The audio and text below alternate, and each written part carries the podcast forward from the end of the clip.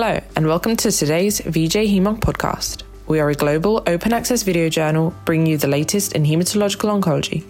In today's podcast, we'll be sharing the latest updates in myeloproliferative neoplasms from the 2023 ASH annual meeting, where you hear from Ruben Mesa, Claire Harrison, and Jean Jacques Kiladjian.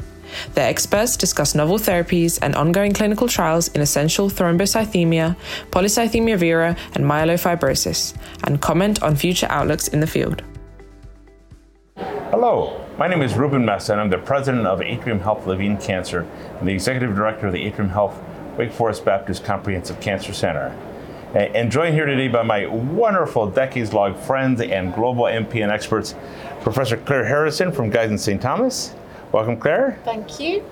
And of course, Professor Jean-Jacques Kiladjian from Hôpital Saint-Louis in Paris. Jean-Jacques, welcome. Hi, Ruben. Well, we're coming to you live from uh, ASH 2023 here in San Diego, and this really is the uh, aggregate meeting for uh, uh true uh, MPN updates, really uh, on an international basis. This and the European Hematology Association meeting really being key ones. So let's jump right into it. Claire, let's first start kind of more uh, with ET. Anything that struck you, something interesting that folks that are watching this that may be impacting their practice or changing the landscape for ET in the near future? Well, I think there's a couple of things. What one is a young person's analysis, but I'm going to leave Jean-Jacques to talk about that because that's really his brainchild. And uh, I suppose the most important thing for ET is uh, that we're on the verge of doing some very large phase three studies with bomedemstat, uh, the LSD1 inhibitor, which has been tested quite extensively in myelofibrosis and in a phase one two study with ET. And what's been presented here is an update on that study showing durability of responses, but also an emerging key theme in our field is about molecular responses. So we'll be seeing an oral presentation on that, and then we'll be rolling into some large phase three upfront and second line studies. So I think that's the main positive um, aspect for ET at this, at this meeting. You know, I think it's going to be uh, you know, key as we see more options evolving for ET. Uh, bomedemstat, I had the uh, pleasure of having an investigator-initiated study for that in ET when I was in San Antonio, and clearly active, so it'll be great to see that go through the phase three process to kind of quantify that benefit. Uh, we have the ropegylated interferon studies in ET that continue to uh, mature, uh, one fully uh, uh, accrued with the Surpass ET study. So excited to see those data, as well as we, you know, hopefully expand our, our armamentarium a little further. Certainly, a long time since we had a new stu- a new drug for ET patients, right? So ruxolitinib not looking so positive in the MAJIC ET data, probably because it's causing anemia as yeah. we expect. Good for symptoms, but not approved in that setting. So it'd be really exciting if we can get to um, delivering a new agent for those patients. No, without question. And Jean-Jacques, you know, more continues to evolve in PV. Obviously, you've helped to lead this field for, for, for so long. What, what struck you this ASH about uh, PV? Well, we have, as, as Claire mentioned, we could collect a large number of young patients, uh, younger than 25 years of age when they were diagnosed with ET or PV, and most of them were PV. Uh, and we could study, based on that large number of patients, the impact of drugs on their outcome, and found, and that will be presented uh, today here at ASH, that treatment with interferon alpha could uh, have an impact, a very positive impact on progression-free survival with less transformation, less evolution to fibrosis. So really important information for this particular population of young patients. We also have new data showing that molecular response can be achieved with ruxolitinib also. This was found in the MAJIC PV study that was presented last year, but here we see again with ruxolitinib an impact of this drug for reducing the mutant allele burden and hopefully uh, helping to modify the disease history. Wonderful. What's got to be so gratifying for for you, you building on the work uh, of Dick Silver and Harriet Gilbert and all, all, the work that you had done. You know, as we continue to learn more about the impact of interferon, you know, it's so important to really have an individual patient view as you manage these patients. And again, younger patients, I think just just really bringing more data to what we've always expected. You know, more impact on the disease, good control. You know, we clearly have learned uh, appropriate dosing and managing the patients is really key for that. I think as we've learned actually, Jean-Jacques, from that um, cohort, the risk of progression is not small for these young Yeah. patients. In, in the cohort that we pulled together across the EHA group, there's 20% of patients Yeah. at 20 years. And so, you know, really doing these kind of retrospective data analysis is a really important way of understanding that and understanding the impacts of the decisions we've made today. And it runs in line with, you know, Professor Barbui's data about uh, low risk PV not really being so low risk and needing to think about intervening. I wonder if you agree. Yes, absolutely. Although we don't have really new drugs this year in the field of PV coming out, we learn more about how to treat these patients and maybe change our way of treating them from the beginning, and especially young patients, as you mentioned, because probably phlebotomy only is not the solution. Uh, it resolves, it, it reduces the risk of vascular events, thrombotic events on the short term, but the disease is still there. And we saw with this cohort of young patients that after 20 years, the risk of evolution is really high. And we need probably to assess now new strategies uh, with these new drugs to see how we can introduce them maybe earlier uh, in the disease uh, evolution to prevent such transformation. You know, and from my end, I'm hopeful that we'll continue to learn, more about the biology of why patients transform so we can better kind of monitor that therapy in between.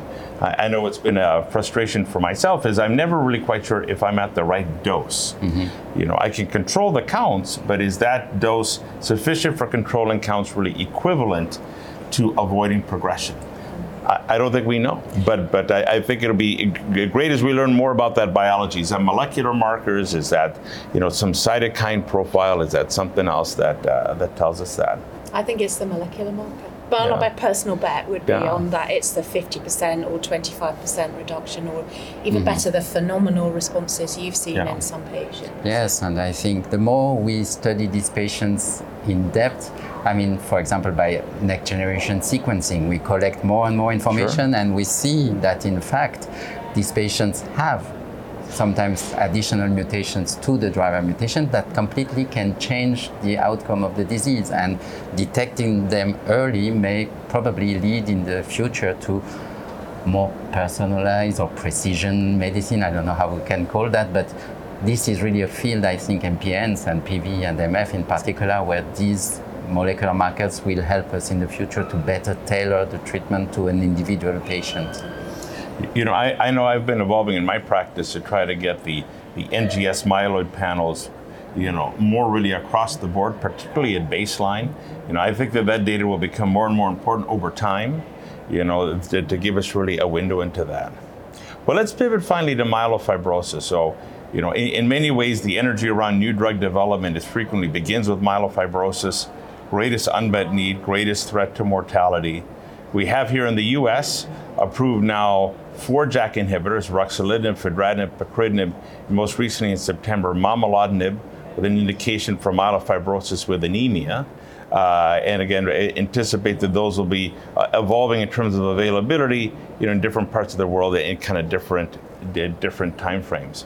But clearly, the energy in this meeting was really around the first phase three combination studies that were reported out in the frontline setting for myelofibrosis and what those uh, mean. Uh, Claire, what, what was your takeaway? We had phase three of both ruxolitinib plus pelabresib versus rux alone, and then ruxolitinib plus navitoclax versus rux alone. Well, it's probably quite a it's a big tease, isn't it? Yeah. And, but it's also probably quite in, a little bit confusing for our listeners because uh, much as we were just discussing learning more about biology, the problem in myelofibrosis is we haven't evolved our endpoints.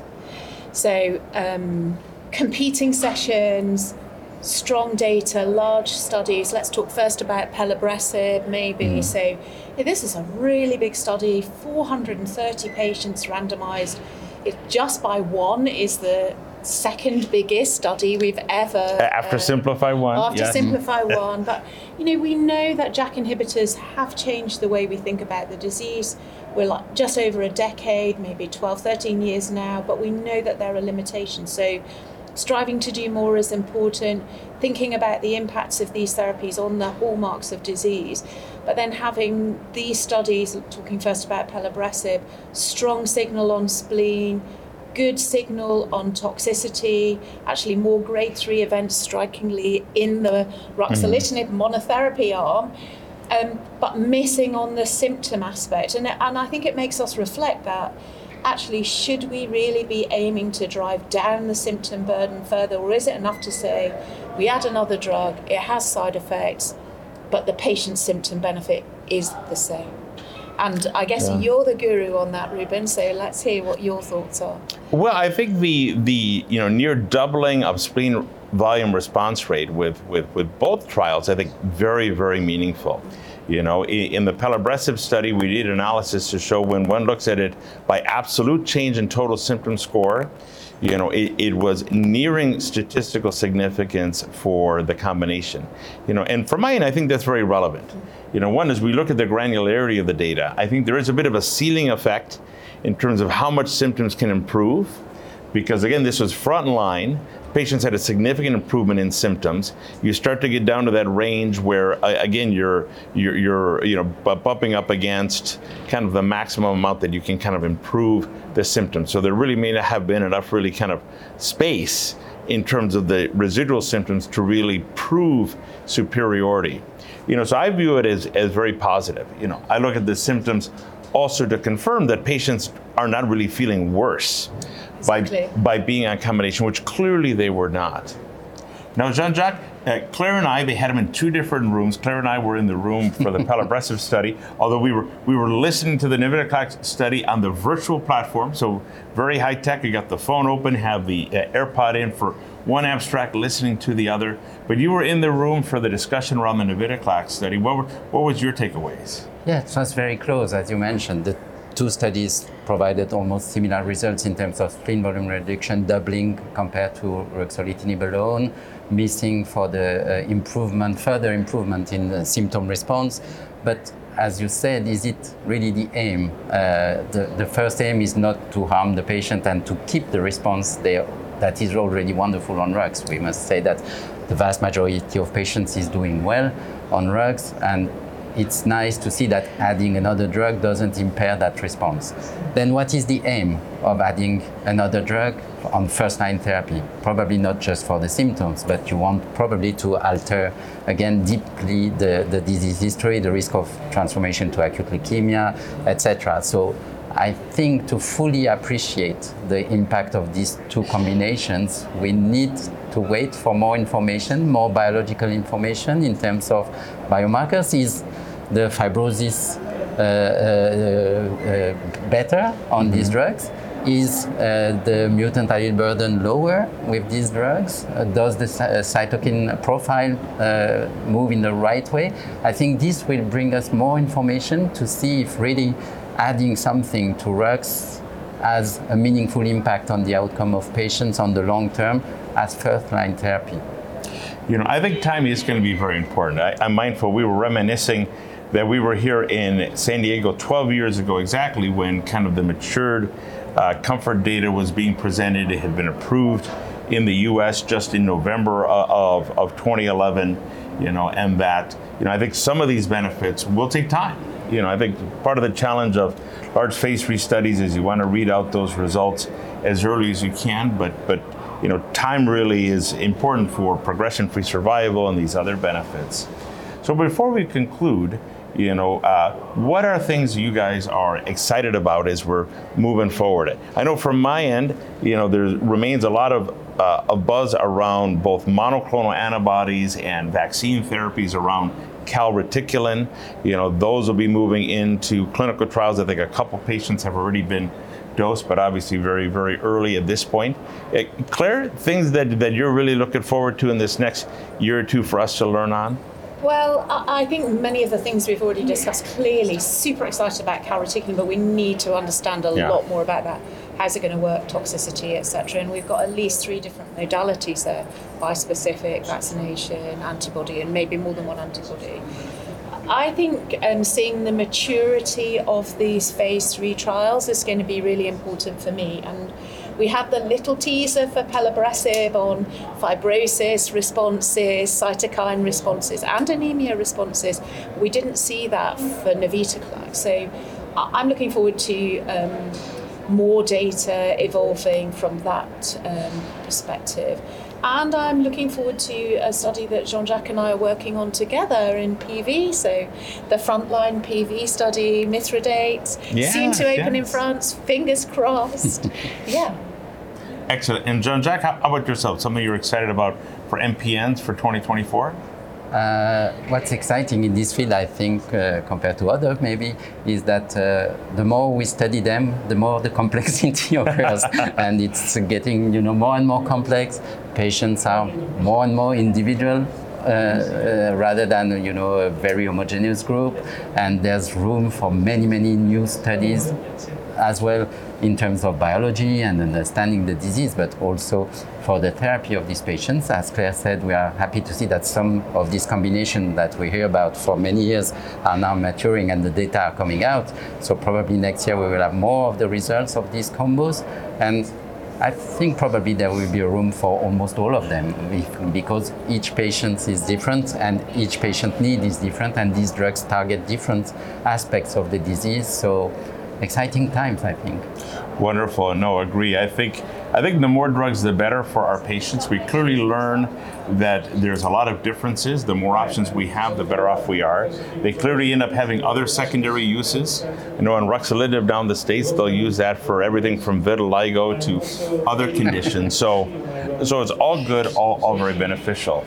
Well, we'll leave it there. Uh, hopefully, this leaves folks with a sense of a lot of movement in the MPN field, a lot of new therapies, uh, important trials being done. Uh, excited by the progress, and uh, as always, just any time to uh, spend time with my good friends Claire and Jean Jacques is time well spent. Thank you. Thank you so much for listening to today's podcast. We hope you enjoyed. Be sure to follow us on Twitter at VJHemOnc and subscribe to VJ HemOnc podcasts on Spotify, Apple, and Podbean. Until next time.